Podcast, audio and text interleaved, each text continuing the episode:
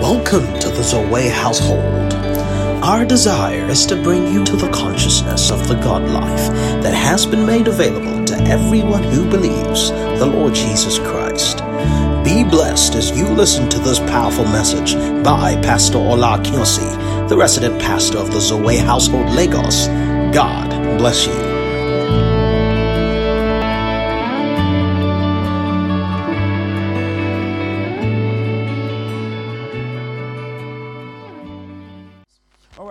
Let's open to the scripture of the months. It's our memory verse for the months. First Peter two verses nine. First Peter two verses nine. So good to see you guys in church today. I love you all. I love you all so much. Glory to God. Are we there? First Peter two verses nine. Remember this scripture all through this month and for the rest of your life. All right? It goes. Can we read it? One, two, ready, go. But you are a chosen generation, a royal priesthood, an holy nation, a peculiar people, that ye should show forth the praises of him who has called you out of darkness into marvelous light. Hallelujah. Glory to God. Glory to God. Well, you know, many of you, because you have been taught, it's so easy to understand what it's actually referring to. You know, that when he's talking about the chosen generation, he's referring to you. But let me just assume we don't know. All right? First Peter two verse two says, as newborn babes, desire the sincere milk of the word. That's the same um, chapter, but verse two of it says, as newborn babes, desire what? The sincere milk of the word. It says that you may grow thereby. So obviously, from the introduction of the chapter, you can see clearly that he's talking to who? Believers. All right? And most importantly, it was talking to those that were still new in the faith. All right?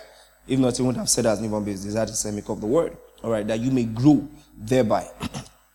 Verse six, it says, wherefore also, verse six of the same chapter, Dita, you're welcome. So good to see you. Shalmiel, I'm just seeing her. Oh, awesome. All right. So it says, First Peter two verse six, it says, wherefore also, it is contained in the scriptures, behold, I lay in Sion. The Sion there means Zion, and what it basically means in church. It says, a chief, cornerstone, elect, precious, and he that believeth on him shall not be confounded. All right, so in context, it's talking about people who are believers in the word of God. So before he then gets to verse nine, and then, you know, referring to believers, people that believe the word of God and have come into the fold. And it's declaring to them that, hey, come on, guys. You are what? You're a chosen generation. You're a royal priesthood.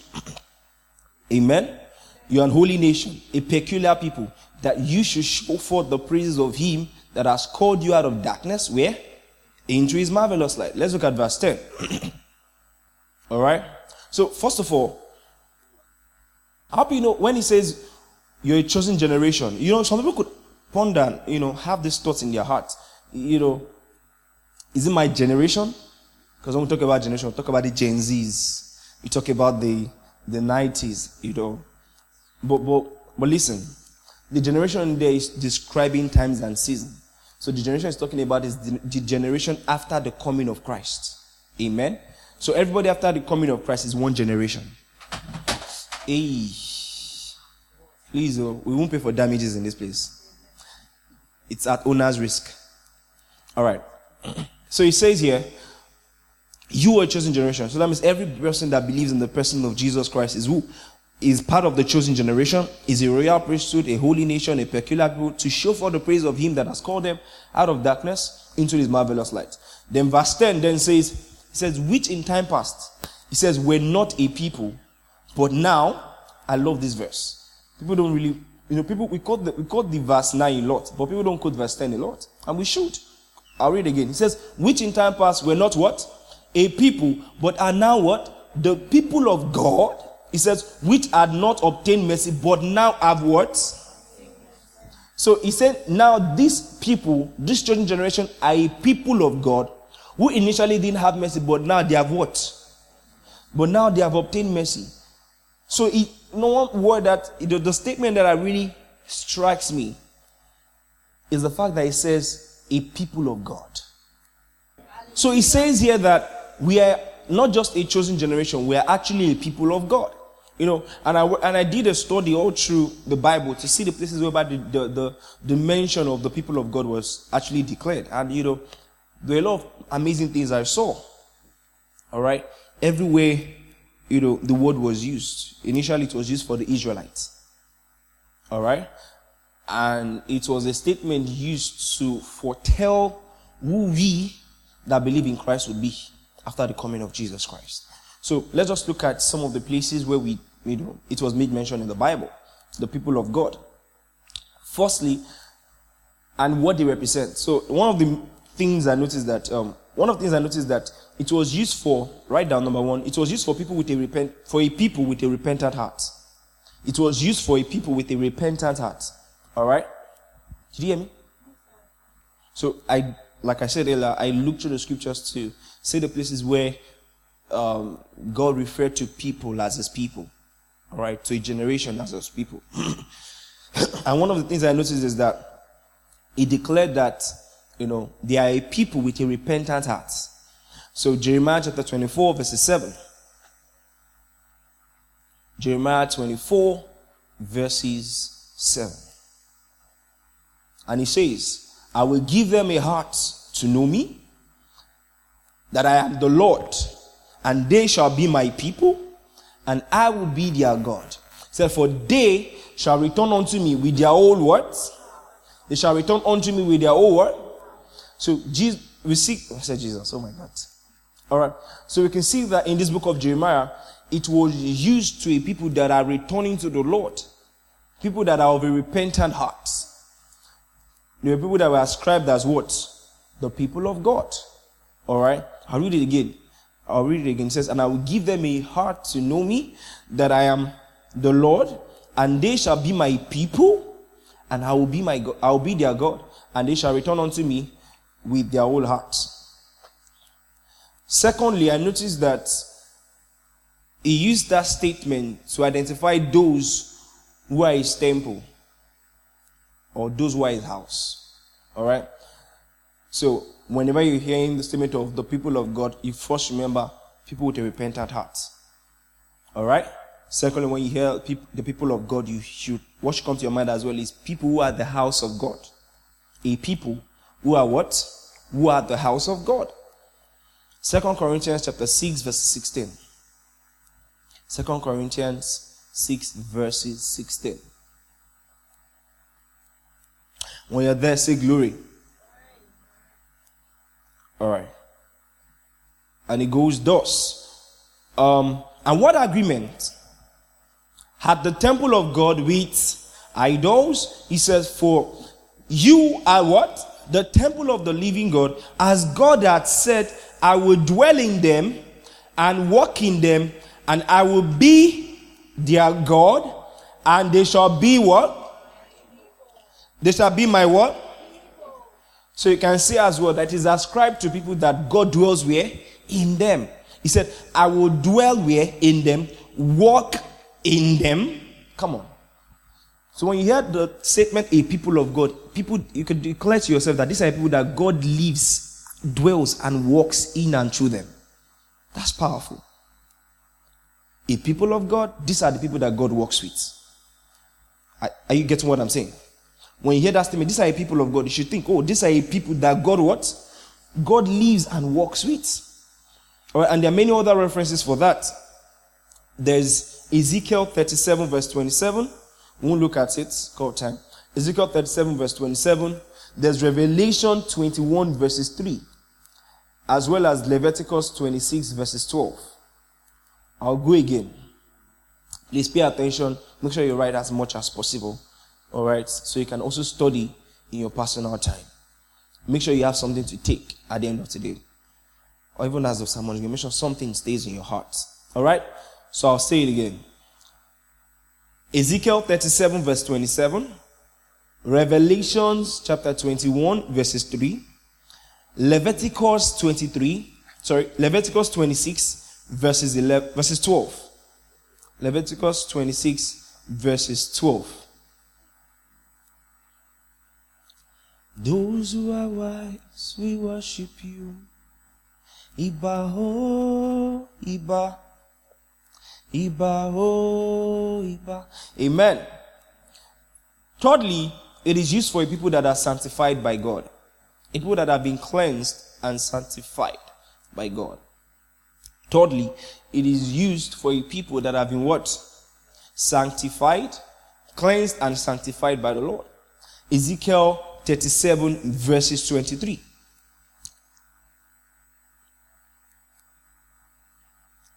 Please don't forget these words. Alright? Ezekiel thirty-seven verse twenty-three. It says, neither shall they defile themselves anymore with their idols, nor with what?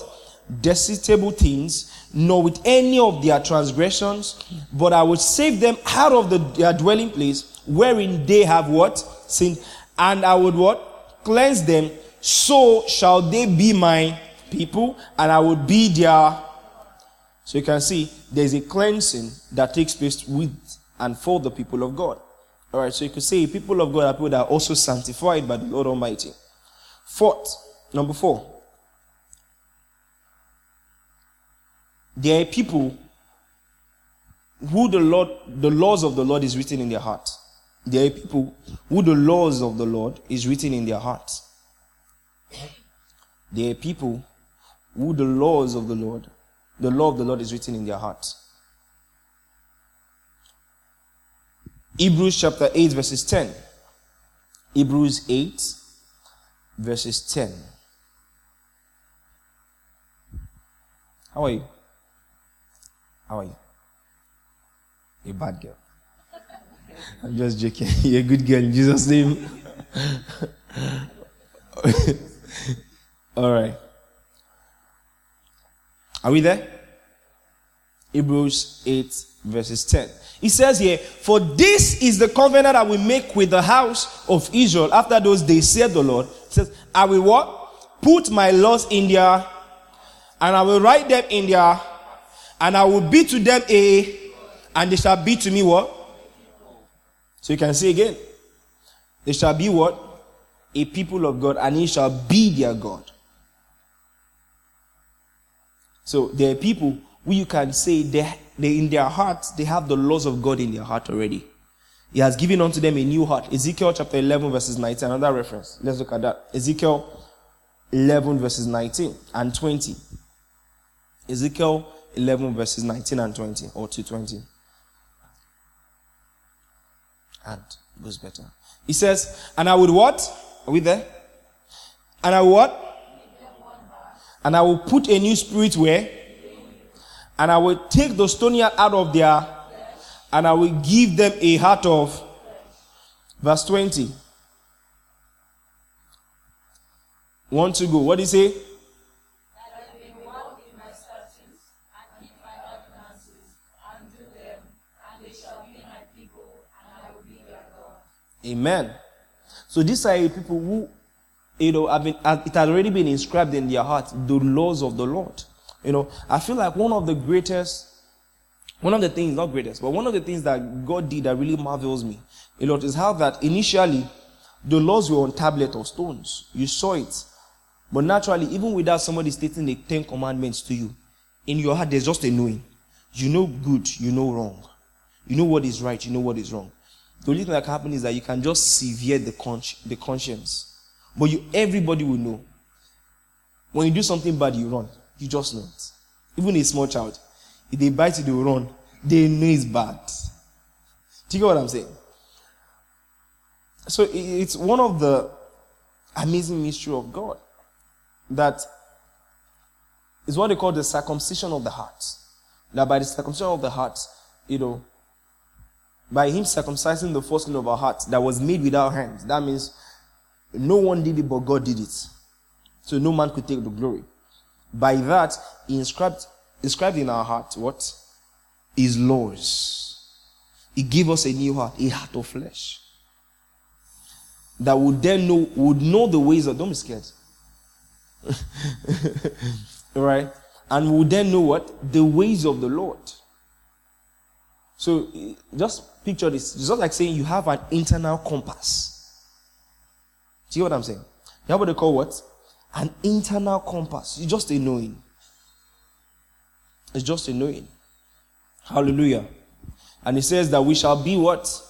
His people, and he will be our God. Hallelujah. All right. Number five. Okay, more, more, there are more references on that. Look at Jeremiah. You can write it down. We won't read it, but Jeremiah thirty-one verse thirty-three. Jeremiah thirty-one verse thirty-three. Revelations twenty-one verses three to five. Okay, that's number five. No, no, the, the scripture just got that for number four. Number five is, they are people of no sorrow, or with the promise of no sorrow. They are people with the promise of no sorrow. Revelations twenty-one verses three to five. Let's let's stop at five. So it says here, are you there? Are you there? It says, and I heard a great voice out of heaven, saying, behold, the tabernacle of God is where?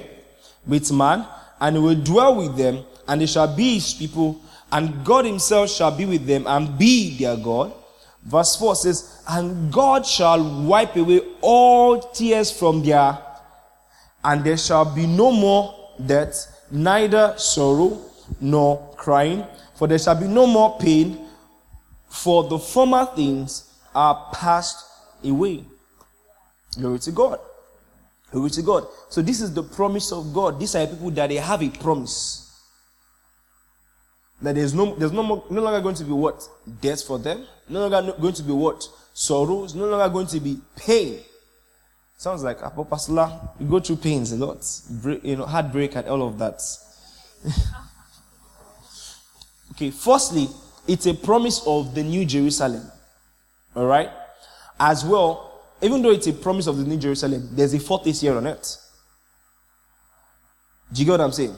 So by the indwelling of the Spirit of God in you, you can experience no sorrow. Not that things will make you sorrowful, but it too, you won't be sorrowful by it. Not that things won't inflict you, or you won't be afflicted. But even though you're afflicted, you are not pained. So you have you have the testimony of a Paul that will say, in all things, what? Rejoice. Even though I'm pressed on every side, I would what? Rejoice. Rejoice forevermore. Do you get what I'm saying? So that's the state of the believer, that in all things I'm comforted. Where there's affliction, I'm comforted. Can you imagine, you know, somebody hearing that maybe probably, you know, his house had, you know, caught fire, his company, you know, is closing down, and they're breaking the news to him, and he's like, oh, glory to God, glory! It sounds weird, but listen, that's the way to respond in faith. Do you get what I'm saying? If you truly know that you're a people, a person of God, you're of the tribe of God, and he is your God, yeah, you fully understand that if that could happen, it all works for your glory. Do you get what I'm saying? You must be able to have the testimony of a, no, no, not of Job, a better testimony than Job. That even though these things goes, it's not the Lord that took them away. However, though I'm afflicted, my God is able to restore every single one. Do you get what I'm saying? So, you know, a believer will be able to have the mind of, you know, in spite of our light affliction, you know, he worketh for us an exceeding and eternal weight of glory. So, with the more affliction, the more the joy. Do you get what I'm saying? So, first, it's a promise of the New Jerusalem, but there's a fourth year on earth. When you operate in a realm of faith and understanding of God's word, you will be so weird. You appear so mad in the present world. Nothing moves you, nothing shakes you. In all things, rejoice. Glory to God. In spite of whatever is, whatsoever is happening, you are joyful. You know, before I go for it, you know, I strongly believe that believers are not those that have mood swing, mood swings. Amen? Amen. Just, what's it? I'm not, I'm not in the mood. Listen, we are, we, listen, we are always going to be in the mood, for we are, listen, we are the dwelling place of God. If God is in us, the dwelling place of God is ascribed as a place of joy. So a static state of a believer is joy. So there's nothing of, man, bad me, leave me. Do you get what I'm saying? There's no sudden mood swing. If there's to be any sudden mood swing, it should be you going from a state of, you know, being sad to being joyful. It should happen rapidly by the word of God. Do you get what I'm saying? The state of a believer is joy, and joy forevermore. Glory to God. Hallelujah. So indeed, the people of God are people without sorrow. Not because things are not happening, but they know their place in Christ. They understand that they are of the tribe of God. They understand that in them is a dwelling place of God. Do you get what I'm saying? Hallelujah. Do you guys get what I'm saying? Yes, sir. Hallelujah. All right. So there's no fear of death. So if you, you will see the testimony of Paul in Philippians one. You know, I think that's twenty-two, twenty-three. He said, I'm confused. I have two things in my mind. Either to die, which is far better. You know, to die and then to be with, be with the Lord, which is far better. Or to stay on earth and then be with you. He said, for this is far better for you or needful for you. So he eventually said, I'm going to choose the needful. Not because it's profitable for me, but it's needful for you. So it means to him, the death was good. Do you get what I'm saying? So there's no death for the believer. It's not less, it's not really death per se. It's transition into glory. I'm serious. So when we see those things on the obituary, transition to glory, they got it from the word. We read, we, what we're just doing is that we're just reading, but we're not understanding the revelation behind those words. Because the true believer never dies, he transitions. Said, for we in Christ, said, we, we are passed from death into life. We've been judged. Do you get what I'm saying? So there's no fear of, hey, it's an excitement. You, you, you, you, you, you imagine the school closing and your parents coming. You're excited to go where? Home. So imagine you have the PlayStation at home, you have your friends at home. You're excited. School is no more in your mind. School is just needful. Do you get what I'm saying? School is just what? It's needful. But what, where, where, is, where is the place that is still in your mind? So you are more home conscious. So the state of the believer, we are always going to be, we always should always have the mind of preparing for home. Do you get what I'm saying? Whatsoever we do here on earth, we do it as unto the Lord. We are conscious of where we are going. We are sure of where we are going. So therefore, we are conscious. The time is short. We are making haste to do what? Things such as preaching the gospel, getting as many people saved as possible, raising and discipling men as much as possible. Why? We are conscious. The time is short and we are going home soon. If you like, say you're living in one hundred years, your life is still short. I'm being honest with you. The Bible says the thousand years is a second before God. It choke. You think you have lived, but God is like, ah. Just, you just, I just blink my eyes. And you're back. Do you get what I'm saying?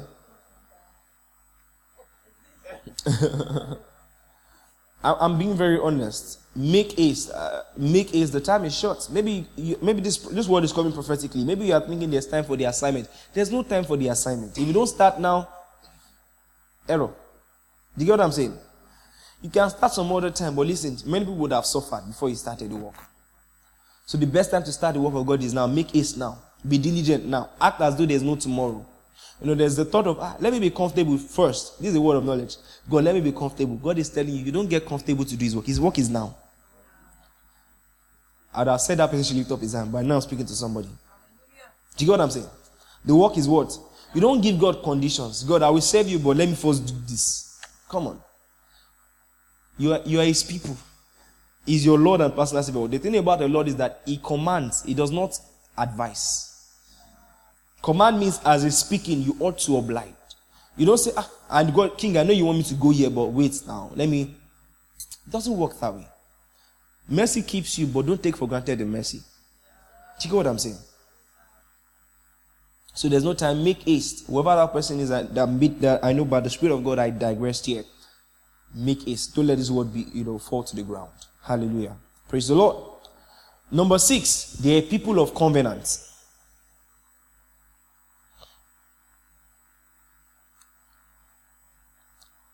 They are people of what? A people of covenant. A people who God has made covenant with. Isn't that so sweet?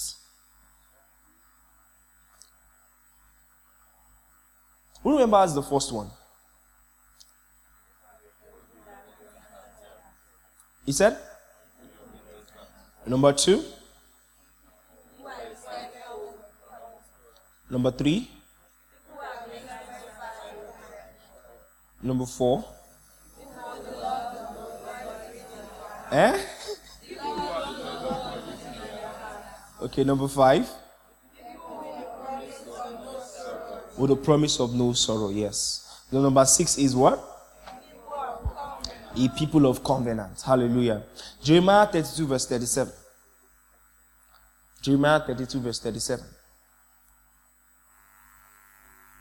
So, I mean, these are the people that God has made a covenant with. Let me, before I even start, you know, showing, reading the scriptures, Jeremiah thirty-two verse thirty-seven. Did I tell you? All right. You know, you must have the understanding of what they call covenant. Covenant is where two persons come together and swear by the highest thing that they have to never break their words or promises. So, for instance, the highest thing I have is this. I swear by this, that I would never do this and this to you. And the highest thing, you know, that a man possesses is his life. So when people make covenant, they make covenant with their very own life, such that it cannot or it should not be broken. If it is broken, the other person's life is to go for it. Covenant is not that, that's something, you know, B F, we are B F S forever. You know, we do pinkies way. Those pinkies, you know, pinkies way, you know, car, car. Today I made a covenant, you know, not lie. Covenant is deeper than that. Listen, when you look through the Bible, covenant many times, and even, you know, when you watch all these traditional movies, they get it. Even these Scottish guys, they get it.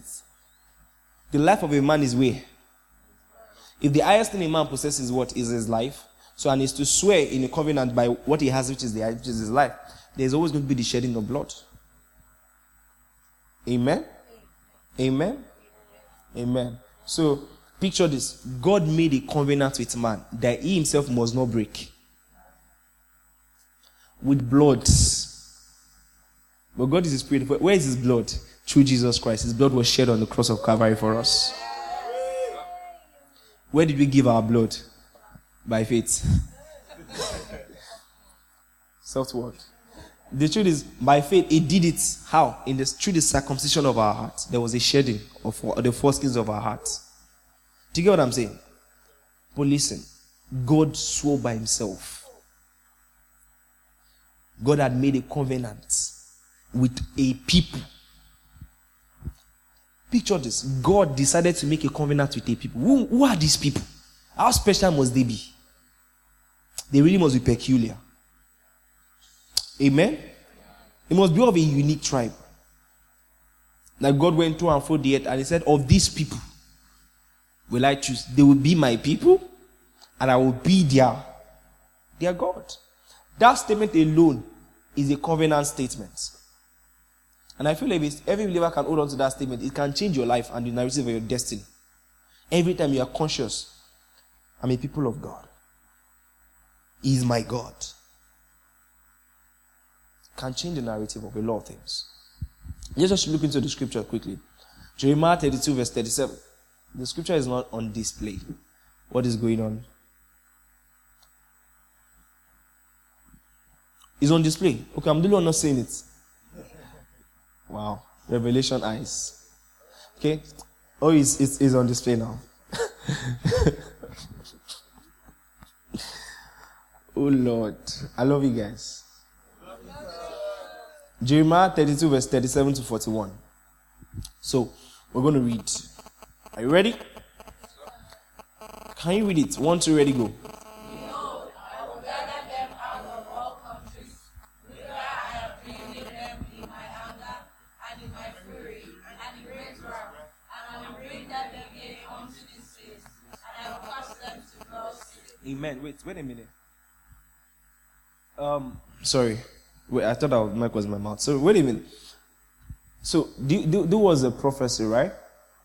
So, Jeremiah was prophesying about what, you know, was prophesying to who exactly? Children of what? Children of Israel. And he said, behold, I will gather to them, them out of all countries, whether I have driven them in my anger, in my fury, and in great wrath, and I will bring them again to this place, and I will cause them to dwell where? Has that prophecy been fulfilled? Literally. Where? Where has the prophecy been fulfilled? So prophesied to who? The Israelites, right? How are the Israelites gathered in one place right now? And are they all safe? Israelites never, they never went a, you know, a season without persecution. Babylonian Empire to what? The Roman Empire, you know. So that prophecy literally has not been fulfilled. So it means it's not a literal prophecy. is a poetic or prophetic one. Talking about a people of God who are what? Scattered abroad. Who are those scattered abroad? We, Gentiles.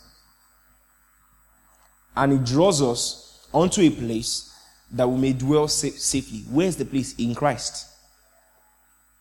Amen? He's talking about a people of God, not just a tribe. Amen. We're talking about the people of God. I'm still going to talk about that more extensively. There's time to do the next.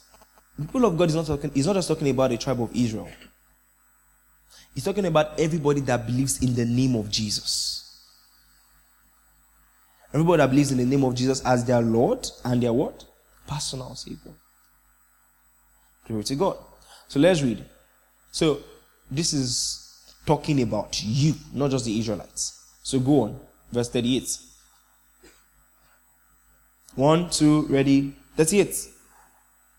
Um, the person with the sister, we're reading down to forty-one. One, two, ready, go. Let's go. And you shall be my people, and I will be their God. And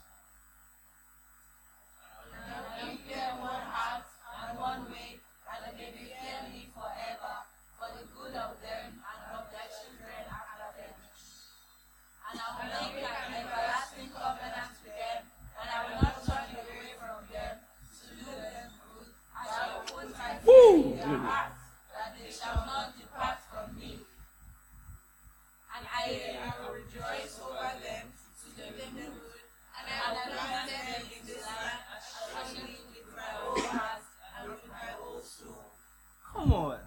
I was expecting somebody to rejoice at that statement. Verse forty, it says, and I will make an everlasting covenant with them. It says that I will not turn away from. Kai, this is a covenant. God has sworn by himself. He said, I will never turn away from these people. Sometimes you need to understand, even the Israelites, they were a prototype of the believer in Christ. You, you know, you be like, the, the, the, the Israelites saw a lot of miracles of God. Then they should not have been rebellious. They should have always been trusting of God. Do you know that even up until now, you've seen many miracles of God, but you're not fully trusting on God? God should have given up on you. But why is he still with you? Because he has sworn by himself, his very life, that will never what? Will never depart. So just the way the Israelites received the sure message of God, we also to this date, we are receiving the what? A greater sure message of God. A greater one. Hallelujah. So God made an everlasting covenant that he will not turn away from them to do them good, but he will put, you know, in our heart, his fear in our heart, and we shall not what? Depart from him. Verse thirty-one says, yea, I will rejoice over them to do them good. God rejoiced to do us good. God rejoiced to do us, to do us good. Said, and I will plant in them this land. I'll plant them in this land assuredly with my whole heart and with my whole soul. Hallelujah. The first time God declared this statement about, you know, making a covenant with us was in Genesis seventeen verse seven. Genesis seventeen verse seven. It says, and I will establish my covenant between me and thee and thy seed, and after their generation, for an everlasting covenant, to be a God unto thee, and to this, and to thy seed after thee. Verse eight says, and I will give unto thee and thy seed after thee the land wherein thou art a stranger, and a stranger, all the land of Canaan, for an everlasting possession, and I will be their God. Hallelujah. Now this was declared to Abraham, the person we call Father Abraham, and we are partakers of every promise and every covenant God made with Abraham. I hope you know. So, there's not just, you can't assume if you're part of it. You are truly part of this promise. Started with Abraham, then Abraham and his seeds. And it's to endure forever and ever. And we are partakers of it. Amen. Amen. Amen. You guys, you're very stupid. Am I boring? I'm boring you guys. Sorry, I, the jokes are not coming today. Maybe next next next week I'll put jokes in my sermon. Is that? We're getting blessed. You want to be my interpreter? We need. Oh sure. All right. Oh yeah. A jealousy. Iwe keta ese karun. Ninu iwe No, not Pitiru. Not Colossae. Galatia. eh? Gala? Galatia.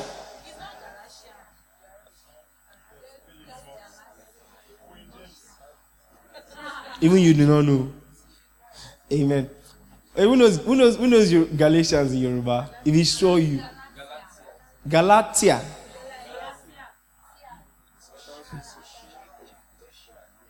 Okay. Okay. Glory to God. Hallelujah. It is important to know that the gathering of the people of God is called the church. That's um done with that, just forging on the teaching. It's important to know that the people of God is called the church. The Greek word ecclesia, which you popularly know. So these people of God who have repentant hearts, who are cleansed and sanctified, who are the temple of God, who are of the promise of no sorrow, who God had made a covenant with. He said, you know, we could describe that the gathering of this sect of people is called the church. All right. You know, and there's a view of the church as well. You know, the church naturally implies every called out believer in the body of Christ, regardless of the denomination. And it's what we also call the local assembly. That's the local church. That's like where you're fellowshipping every Sunday, you know, having your personal time and things like that. All right. But it's important to know that the general gathering of God's people is called what? The church. Greek word is the ecclesia, which we all know, E K K L E S I A. A generic meaning to it is a called out people. The generic meaning to it is what? A called out people. A gathering together of people of the same beliefs or religion. A gathering together of the people of what? The same people of belief. That's a generic meaning to it. You know, a called out people, that means there's a call. They are called out people. If I say call now, you know, you could say, let me not sermonize it. Go on. A called out people, a gathering together of people of the same beliefs or religion. That's a generic meaning to it. You know, and some of you would kind of argue with it, you know, like, why religion? You know, even at a point I was guilty of it, but I've repented of it as well. Re- what, what we are practicing here is called religion. You know, Christians say it, especially the ones that are too doctrinal. We don't do religion, you know. You even said it in evangelism. I'm not bringing religion to you. I'm just bringing Jesus. Jesus is a religion. The generic meaning of religion means a way of life. So who is your way of life? It's Jesus. If Jesus is your way of life, then it's your religion which you are practicing. And it was even made mention in the Bible. People of God were called, you know, called out to be practicing a religion.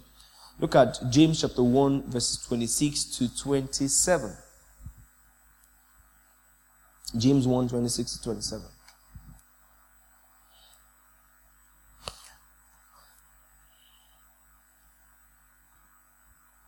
Michael, can you play?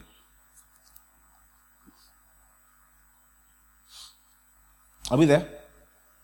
All right, one, two, ready, go. Let's read.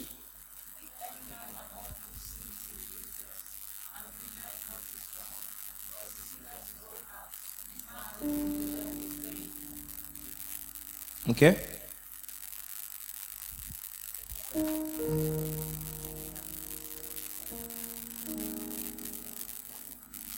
Twenty-seven.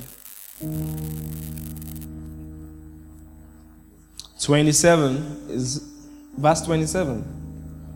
Your religion and all defiled before God, and the Father is faithful, to visit the fatherless and widows in their affliction, and to keep his servants unspoiled from the world. So you can see, did that talk against the word religion?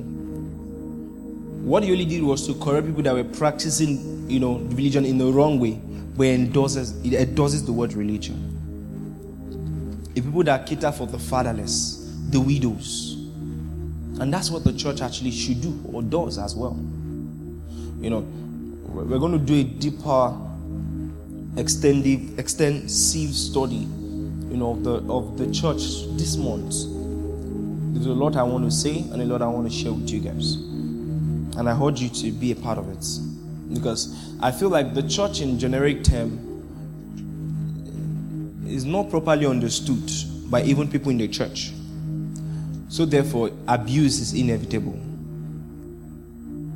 Whatever you don't understand, you would abuse it. Whatever you don't understand, you won't appreciate it. There's so much to say about the church. There's so much happening in the church that you must be conscious of. All right? Glory to God. All right.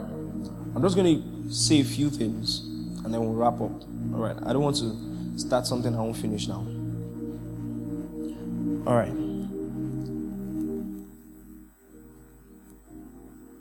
So don't forget. The church is a called out people or a gathering together of people of the same beliefs or religion. Religion there talks about a way of life. The Greek word there is trechesia. That's T H R E S K E I A. Can we pray in the Holy Spirit? Can we pray in the Holy Spirit? Can we pray in the Holy Spirit? Kai. Jesus. Thank you for listening. We know you have been equipped, changed, and transformed by the Word. If you have any questions or inquiries, please reach out to us on Instagram at the Zoe Household Lagos or via mail, zoehousehold at gmail dot com. God bless you.